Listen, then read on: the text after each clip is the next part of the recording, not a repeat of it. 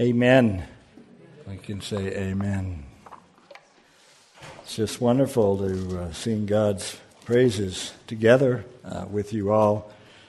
And that's what we like to hear is all of your voices. And uh, we have the best seats in the house up front here. I always say that, but it's uh, we still have some empty seats up, up front here. So if you want some of the best seats to uh, sing together, these are the ones up here. Turn with me to 1 Peter this morning, chapter 2, and we're down around verses 21 through 23.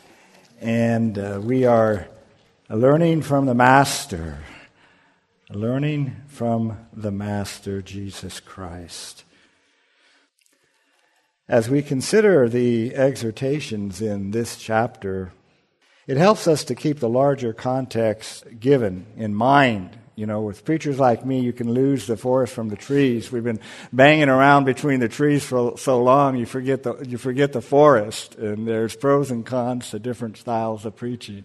One of the cons to my style of preaching is we can be banging around between individual trees and, and we, we lose track of the forest. So uh, a little bit of the forest here, it, it helps to keep that larger context in, in mind. And it's really back there in verse 12 where Peter urges these early Christians having your conduct honorable among the Gentiles or honorable among unbelievers, that when they speak against you as evildoers, they may, by your good works which they observe, glorify God in the day of visitation. That's the context of the passage and the verses we're studying. Peter is concerned that our behavior be honorable among unbelievers, even while those same unbelievers persecute us and speak evil of us.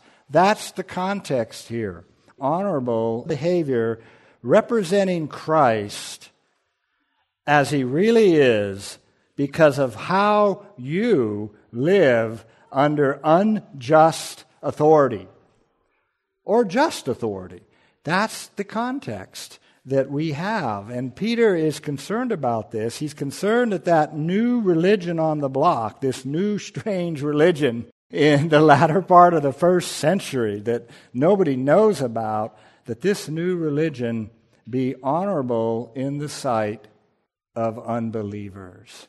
That's our context. Peter describes the honorable behavior that he has in mind beginning in verse 13. And all of our mouths kind of drop. Here's the honorable behavior. Therefore, submit yourselves to every ordinance or authority of man for the Lord's sake. Wow, I'm an American. oh, no. I love our country, okay? I'm not going to slam our country on the 4th of July weekend, you know? You know, I've ratted on Valentine's Day on Valentine's Day Sunday once. I won't ever do that again, okay? But there are great things in our culture, and then there are things that aren't necessarily that great. But honorable behavior, according to Peter, in this context, has a lot to do how we interact to the authorities that God has placed over us. And so he begins that in verse 13 about the civil authorities. Now, in verses 19 through 21, he tells us twice what God thinks highly of. You want to know the behavior? You want God to think highly of you? Well, of course I do. Well, okay. Here he tells us twice what causes God to think highly of us. First in verse 19, for this is commendable before God. If because of conscience toward God, one endures grief, suffering unjustly, that's commendable before God. Because of conscience sake toward God, because your conscience is bound to submit to the authorities that God has established, and you know those are authorities are from God, your conscience is bound to submit to them, but while you submit to them, you suffer unjustly. for good. And the text says, then God. That's commendable in the sight of God.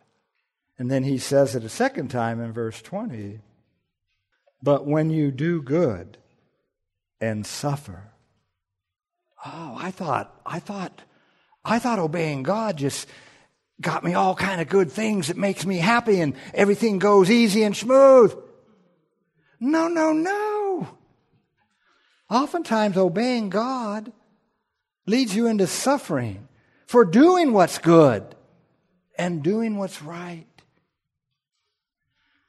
But when you do good and suffer, if you take it patiently, this is commendable before God. And if you weren't with us last Sunday, I, you know, it's really weird. You know, it's hard to promote your own preaching, and I very seldom do it. But if you weren't here last Sunday, you need to listen or watch that message, okay? And I would just really encourage you uh, to do that, and I'm not going to review anymore. Now, in verse 21, we learn that to suffer because of doing good is our calling. That's our job. How did I ever end up in this job? You know, have you ever felt that way? Ended up in a job and you say, What have I done? How did I ever end up in this job? Well, we as Christians, we can feel that way.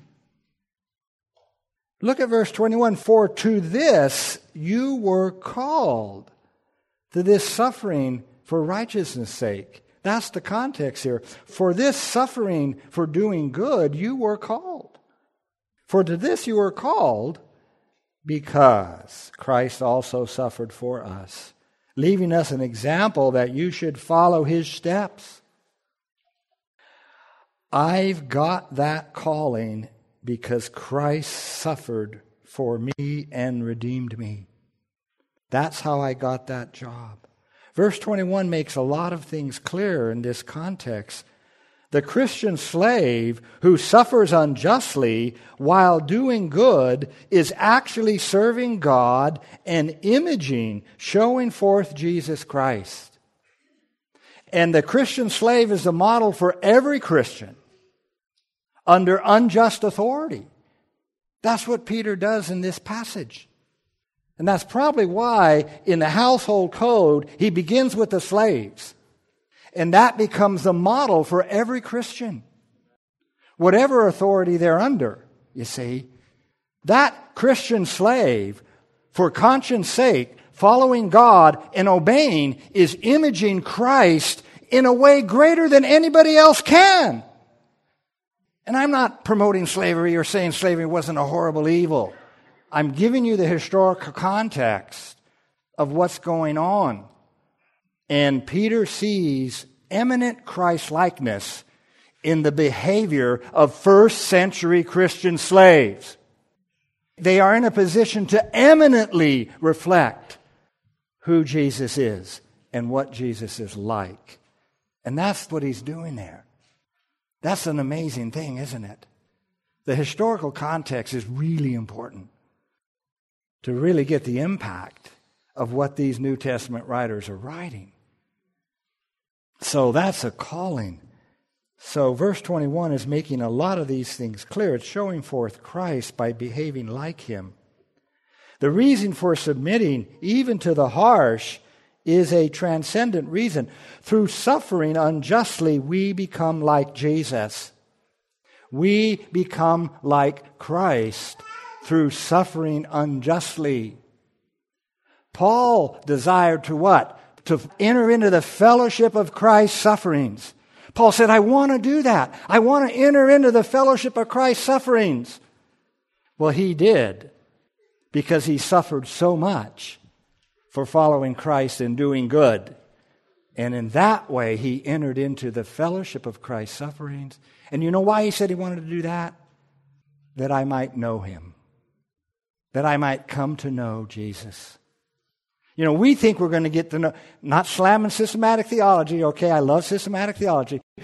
we think we're going to get to know Jesus by getting every doctrine pure, by getting everything right, by getting the definition of every word. And, and hey, I love every word. We need to contend for all of them. But that alone is not going to get us to know Jesus at a deep level. But suffering for righteousness' sake, for his name's sake, is going to lead us into knowing Jesus in a way we could probably hardly even imagine. And that's what these early Christians were experiencing. They got to know Jesus by suffering for doing good. That's right. God's the teacher. He brings the lessons when He sees fit. We haven't gotten that lesson very much in this country yet. we might. So you see, the purposes here are transcendent. Through suffering unjustly, we become like Jesus and we come to know Him according to Paul. It's one of the vehicles. It's Philippians 3 is what I'm referring to from Paul and we image him. We image to image him to the world around us. The Christian's calling involves suffering for doing good and continuing in spite of suffering unjustly. This morning, we're going to focus on verses 21 through 23. And we considered last week, and I need only say this morning briefly, that we know we are called by the Father and Son to live this way. We are called to this. And that is a very encouraging thought. Whose idea was this? Not mine. It was God's idea. He called you. Got it? You are called by God to this. That makes a whole big difference. And I won't review anymore, but the idea to understand that we are called by God to this. That makes all the difference in the world. When the injustices come as a result of doing good, you must remember you are experiencing the very thing that God has called you to do. Don't try to get out of it. That's amazing. To this you were called the text says. Now, why have we been called to unjustly suffer for doing good? For to this, verse 21, for to this you were called what? Because, because Christ also suffered for us. There's the reason. We need to think about that. We're called to this because Christ also suffered for us. That is, he suffered what? Unjustly for us. He suffered unjustly for us. Christ suffered the greatest of injustices for us.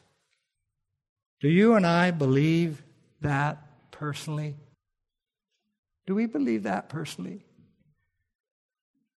I mean, when I got to that text as I was working on it this week, I had to stop and say, you know, do I believe that personally? Do I believe that this man had me in mind and that he went through this horrific suffering and that he did that for me? That he did that for me. My heart was warmed. Nathaniel and I said, well, maybe God's made us preachers because this is the only way we'd persevere, you know, in the Word. I don't know about that, but I feel that way at times. Yeah.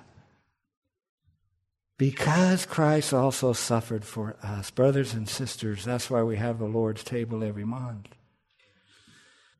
That is, He suffered unjustly for us. He suffered in innumerable ways, didn't He? By assuming our human nature, he came in the likeness of sinful flesh. I can't plumb the depth of that Christology. There's systematic theology is great to work on this. That's a good place for systematic theology to go to work. What in the world does he mean? He obviously suffered for us according to Romans 8 by taking on our human nature and coming in the likeness of sinful flesh he became capable of suffering by doing that. the incarnation. He became capable of suffering by being incarnated in a fully human nature.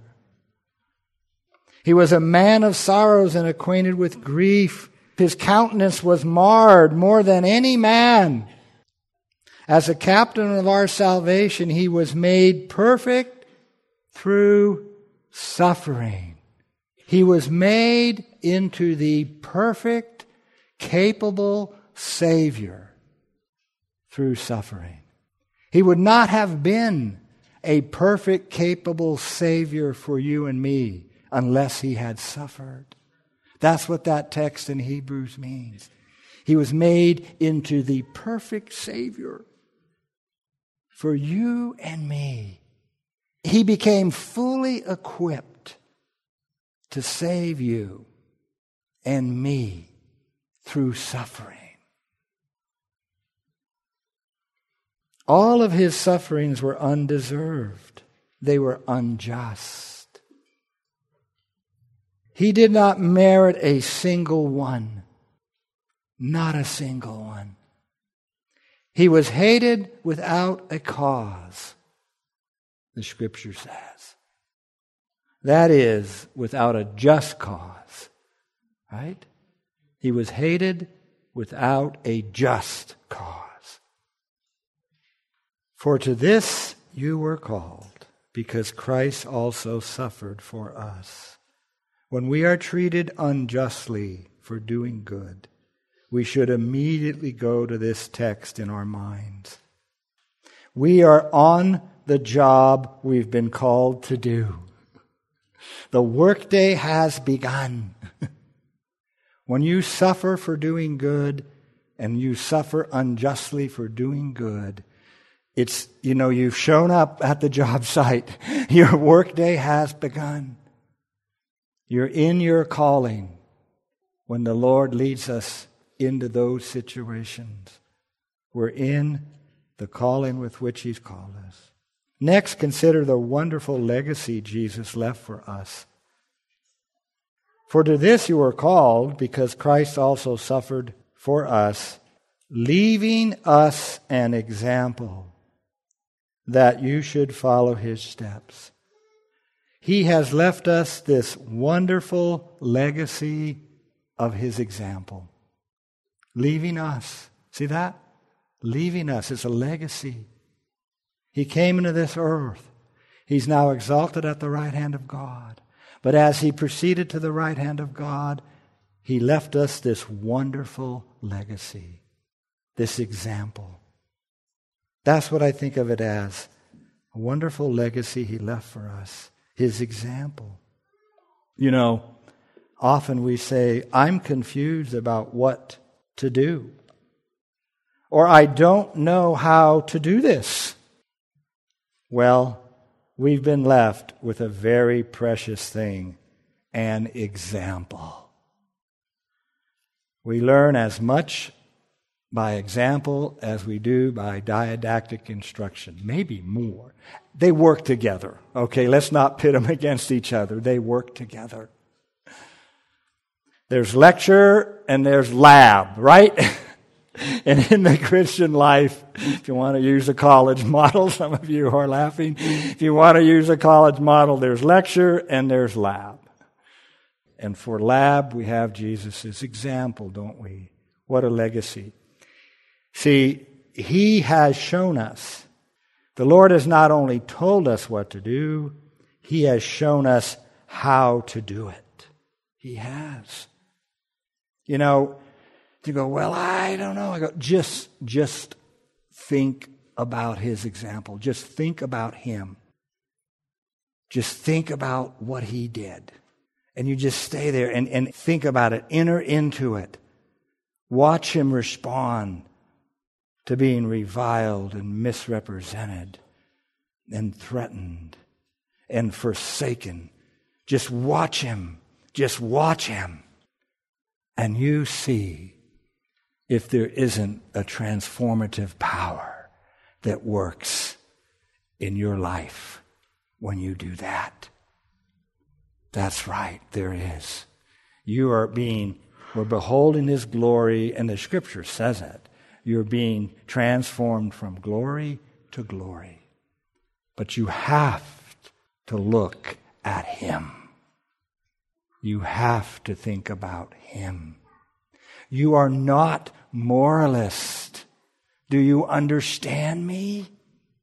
You are not just with a set of rules. I must do this and I must not do this. I must do this and I must not do this. You're not going to make progress in real holiness. No, no, no. I must follow Jesus. I must look at him and realize he's given me this legacy and an example. And he says, Come on, come on, come now, follow me. I love you. I died for you. I redeemed you to transform you and make you like myself. Now come and follow me and look at me in the Gospels that I've left you. Look at my example. I'll show you how it's done. That's what Peter is saying. He's given us this wonderful legacy, the example that we should follow in his footsteps. Having the example, what then? You follow in his footsteps. Makes perfect sense. Got to have the example, then follow the steps. A lot of confusion evaporates in a lot of situations when we do that. It really does. Not all. We need more than just the Gospels, okay? But the rest of Scripture helps us understand what really is going on in those Gospels, doesn't it? Absolutely. It absolutely does. Old and New Testament. We'll see that in a moment before we're done here this morning. This wonderful legacy We've been given this example because we need it. We are called to submit to authority, even if it's unreasonable. We are called to patiently endure suffering unjustly. That's a high calling indeed, and we need it. One primary means to get to level three, and that was last week, so I'll bait you. I'm not going to tell you what level three is, so I'll motivate you who weren't able to be here to listen to the levels of last week one primary means to get to level three is the example we've been given. That helps us get to level three. I've already said, I think everything else is in this paragraph of my notes. You cannot be too familiar with Christ's life and example. You just cannot be. Peter continues by selecting a few examples that he witnessed. Peter witnessed Jesus living these ways time and time again. We are bound not only to admire, but to imitate our Lord. It's much easier to admire our Lord, and that's good, and that's part of it. But we're also called to imitate. Admire and imitate. That's what we're called to do. We are to follow his steps. Jesus' own words are applicable here. Quote, If any man will be my disciple. I mean, who else's disciple would you rather be? I mean, do you realize the invitation that's in that statement? Jesus is the perfect man. He's the perfect human being. And he says you can be his student. I don't know about you, but I really, I had a few college professors, they were great. But none of them are like, Jesus! this is an invitation. He can be your teacher, your leader, your master. What a wonderful thing. Mary had it right, didn't she? Sitting at the feet of Jesus. I love that picture. Jesus is her master, she is his disciple. If any man, Jesus says, will be my disciple, and in that there's an invitation come and be my disciple. If any man will be my disciple, let him deny himself, take up his cross, and follow, follow me. Follow me. Peter selects three examples from Jesus' life. He begins using Isaiah 53 as describing Christ's life. In so doing, Peter connects Jesus to Isaiah's suffering servant. If you know the book of Isaiah, this is really biblical. This is biblical theology, by the way, which we add to our systematic theology. Peter connects Jesus' suffering to the suffering servant of Isaiah 53 who will ultimately redeem Israel and bless the nations. It's worth noting that Peter is the only New Testament author who explicitly connects Jesus to Isaiah 53. He's the only one that does that. Now, in four cases out of five, the label God's servant or servant referring to Jesus. Peter does that. He's the only one that does that. The fifth place is in the Jerusalem church's prayer, referring to Jesus as your holy servant Jesus. That's Isaiah, more than Isaiah 53. That's the suffering servant in the evangelical prophet Isaiah. Peter obviously has this connected. Jesus is the suffering servant of the book of Isaiah. Peter understands that, and no doubt that was reflected in that early church.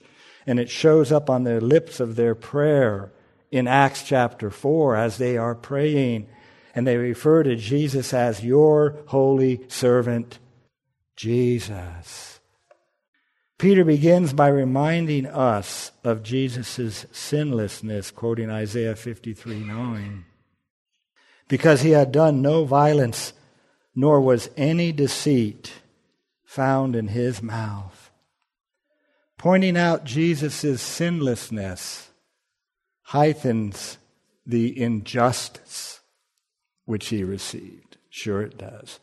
There was no deceit found in his mouth, and his sinlessness points out the height of the injustice that he endured. Peter says in verse 22 who committed no sin. Perhaps those who have a shrunken idea of sin may be able to read this statement without a sense of awe who committed no sin. But at a moment's, with a moment's serious reflection, will lead you to stand in amazement. Who committed no sin use God's definition of sin and extend it over Jesus' entire life. And on top of that, he was constantly subjected to unjust suffering. Yet, he committed no sin. I have never known anyone like the person described in these words. There's no one like him. Have you?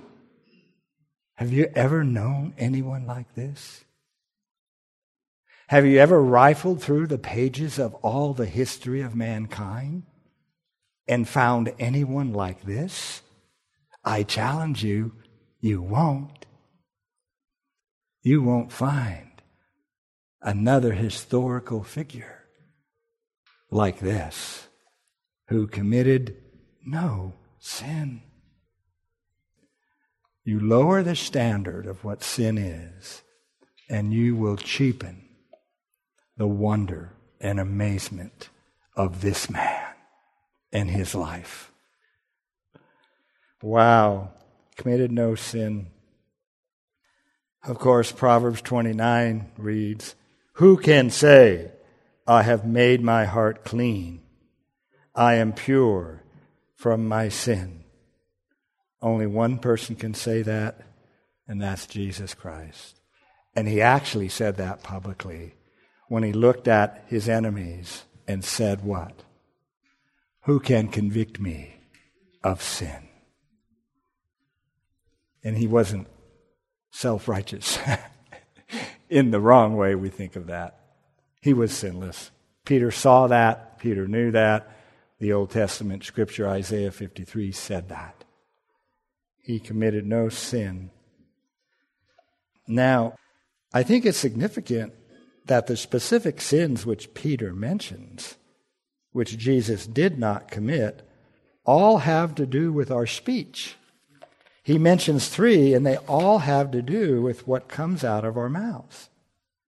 There was no deceit in his mouth, no reviling in return, and no threatening. All three of those are sins that have to do with our speech. Does Peter have James's wisdom in mind? For we all stumble in many things. If anyone does not stumble in word, he is a perfect man. Amen. Jesus is that perfect man.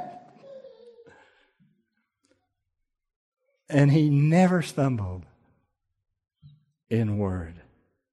He is a perfect man, able to bridle the whole body as well. There's only been one perfect man. Beginning with, nor was deceit. He was sinless, nor was deceit found in his mouth. Compare this to Psalm 58 3. The wicked are estranged from the womb. They go astray as soon as they are born, speaking lies. Speaking lies. Oh, we love all the precious children in this congregation. And I gather to think that there's not a parent in this congregation that has taught your children to lie. They did that all on their own. Just like this verse says, deceit has been found in their mouths. And boys and girls, that's why you need a Savior. That's why you need this man, Jesus Christ. And he can save you from a deceitful mouth. He can, and He does. The devil has two attributes he's a liar and a murderer, and he uses lies to murder. Contrary to this, God is a God who cannot lie. So is Jesus. And Jesus, doing the good, of telling the truth regarding his relationship to the Father often resulted in him suffering and being reviled. But Jesus said, And if I say, if I say I do not know him, the Father, think this one through. Jesus says, If I say I do not know the Father, I shall be a liar like you. Jesus unreservedly confessed, no matter what it brought down upon him, what his relationship was to the Father. And they tried to kill him and stone him because he made the good confession. And I think that's the good confession that he made that I am the Son of God. He is my Father. And he made that confession. And it cost him his life for making that confession. That's right. He was truth telling. He never backed off of clearly telling friends and enemies, those who loved him and those who hated him, what his relationship to the Father really is. And that cost him greatly. That's right. So ultimately, yeah, that cost him. So now we too will suffer because of truth telling as to who we are. We're in a very similar situation that he was in.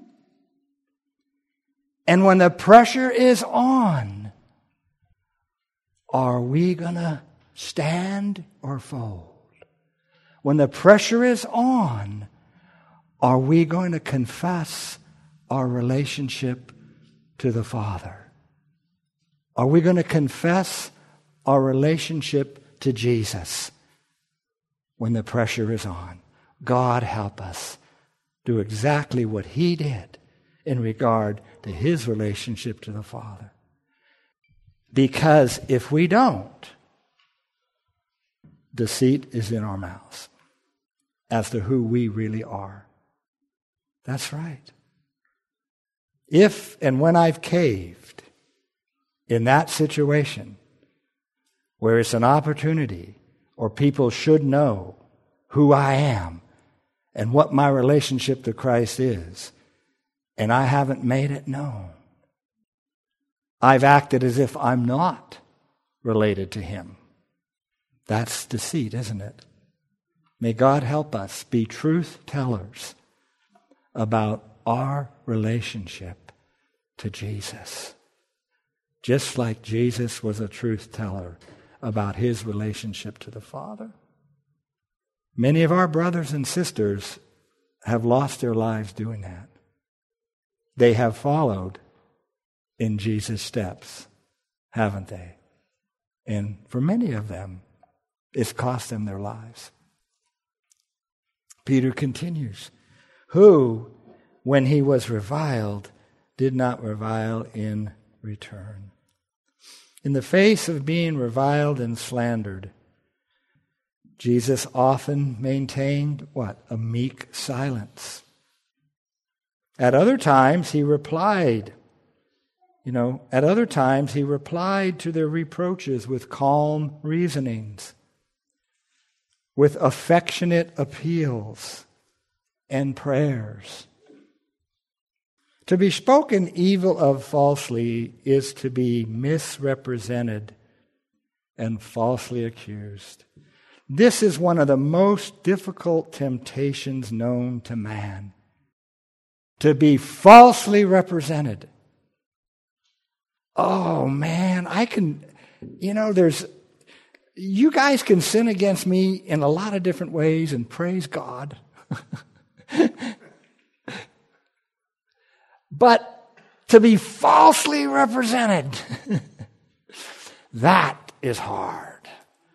I don't know if it is for you, but I trust it is. To be misrepresented and falsely represented, that is one of the hardest sins for our human nature to bear. And it's one of the most difficult temptations known to man. We become angry.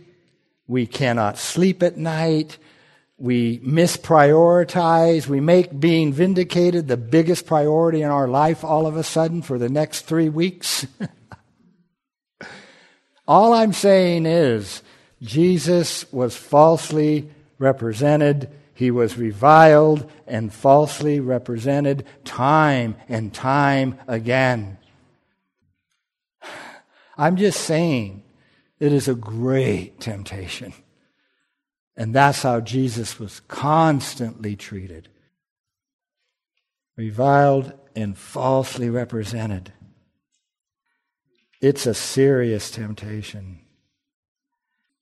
Jesus was labeled as a Sabbath breaker. Right? Falsely represented. Jesus was blasphemed, being charged that he cast out demons by the power of Beelzebub, the prince of the devils. He was reproached as a companion of thieves and prostitutes, with the implication being that he practiced their vices, or at least approved them, all false representation and reviling. He was accused of blasphemy for saying to the crippled man, Man, your sins are forgiven you. Falsely represented and accused. On multiple occasions, they took up stones to stone him. When he spoke of the dangers of trusting in riches, the text says they mocked him. They derided him when he spoke to them about the dangers of obtaining riches. What they needed. He told them what they needed to hear. Those men were lost and on their way to hell. And they were trusting in riches. And they derided him for challenging their false trust and their false hope. They mocked him after he spoke those things. Then, of course, during his trial and crucifixion, they severely falsely accused him and mocked him, scorned and derided him while he was being put to death. But instead, he prayed for them. The writer of Hebrews writer of Hebrews exhorts us to consider his life in these words. For consider him who endured such hostility from sinners against himself, lest you become weary and discouraged in your souls. Oh, what great advice that is for suffering unjustly. That's just great advice. You can become weary. You can become discouraged. Living in a marriage relationship where one spouse unjustly treats the other, you can become discouraged and weary. Living in a master slave relationship where that's going on. And those people that the writer to the Hebrews wrote to they were in the middle of it, weren't they? They were in the middle of this very thing. And he just says, Consider him who endured such hostility from sinners against himself, lest you become weary and discouraged in your souls. Now, these are only a few of the recorded incidents I went through here. Jesus being subjected to this type of reviling. And how did he respond? The text tells us when he was reviled, he did not revile in return. That's how he responded. Someone said, quote, men tried him, devils tried him, God tried him, and the result was always the same. he committed no sin, nor was deceit or reviling or threatening found in his mouth. Amen. He's glorious. From the accounts of Jesus' crucifixion, we know we know he was able to speak. This just dawned on me based on Wednesday's study in this. We know because at, up to the very moment of Jesus' death, he was still able to speak with a loud voice. And the text says that. Prior to the very moment of his passing, he cried out with a loud voice. So during all that reviling and mocking, he could have had a voice to speak against it. But he did not. He did not. And we know he was able to speak to the other man on the cross. But he did not when they reviled him in all those things. Wow. That's right. So, instead of reviling and returning evil for evil, what did he do? Here's a key Peter opens up a window for us to what few understood or saw a window through which we can see what was going on in our Lord's heart and mind during all his unjust suffering. When he suffered, he did not threaten, but entrusted himself to him who judges rightly. There it is. How did he do it? That's how he did it. He lived by faith as a man. Systematic theology is important here too. He's truly a man. And being joined to deity does not lessen that he had to live a life by faith as a man. And here it is. When he suffered, he did not threaten, but what did he do? But entrusted himself to the Father, to him who judges righteously. When Jesus was on the cross, they actually mocked him regarding this. They said, He trusted in God. Let him deliver him now, if he will have him. For he said, I am the Son of God. And then they said, Let him come down from the cross, if he's the Son of God. No, no. He remained on the cross because he was the Son of God, doing the will of his Father. So instead of returning evil for evil, he entrusted himself to God. I was going to read a section of Psalm 23, but I won't do that. If you want to see an exposition of he entrusted himself to him who judges righteously, read Psalm 22. And you will have the curtain opened as to how he did this, how he entrusted himself to God.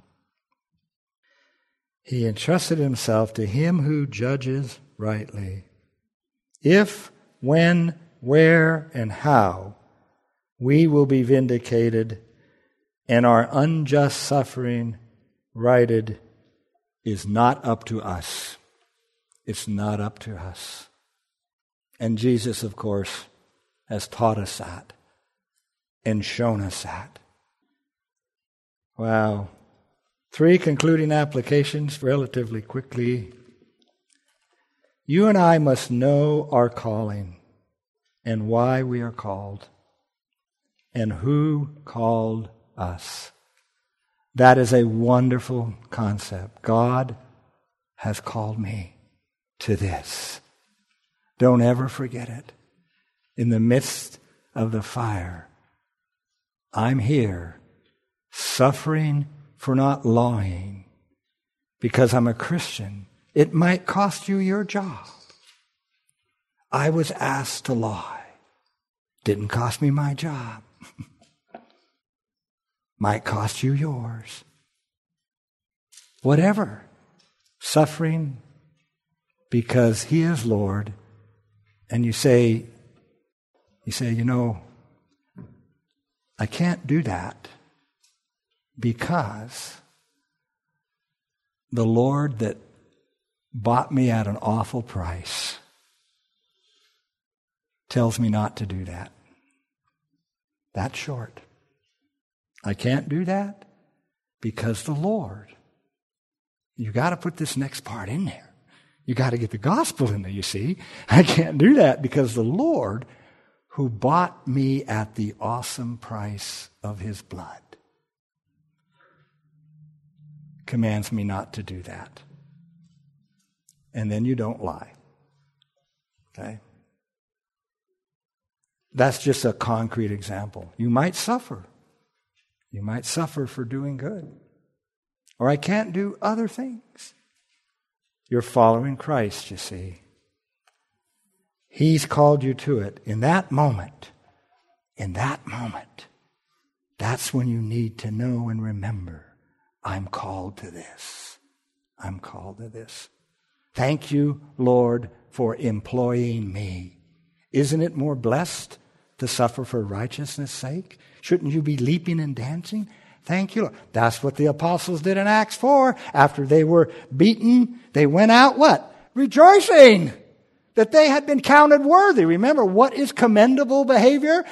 They had been counted worthy, commendable behavior. They displayed that commendable behavior that our text is talking about in Acts chapter 4. And they went away rejoicing. That's the only way to get through and not stumble in these situations. Follow Jesus. You've been called to it. Second, you must use the legacy Jesus has left for you. We must use that legacy, his example. We must use it that he's left for us. And last, you must follow in his steps in trusting yourself to him who judges righteously. That's following in some of his steps, isn't it? Follow in that step of entrusting yourself to him who judges righteously. Let's pray. Oh, our Father, you and your Son are altogether glorious. What else can we say? Lord, and it had to be your idea to take people like us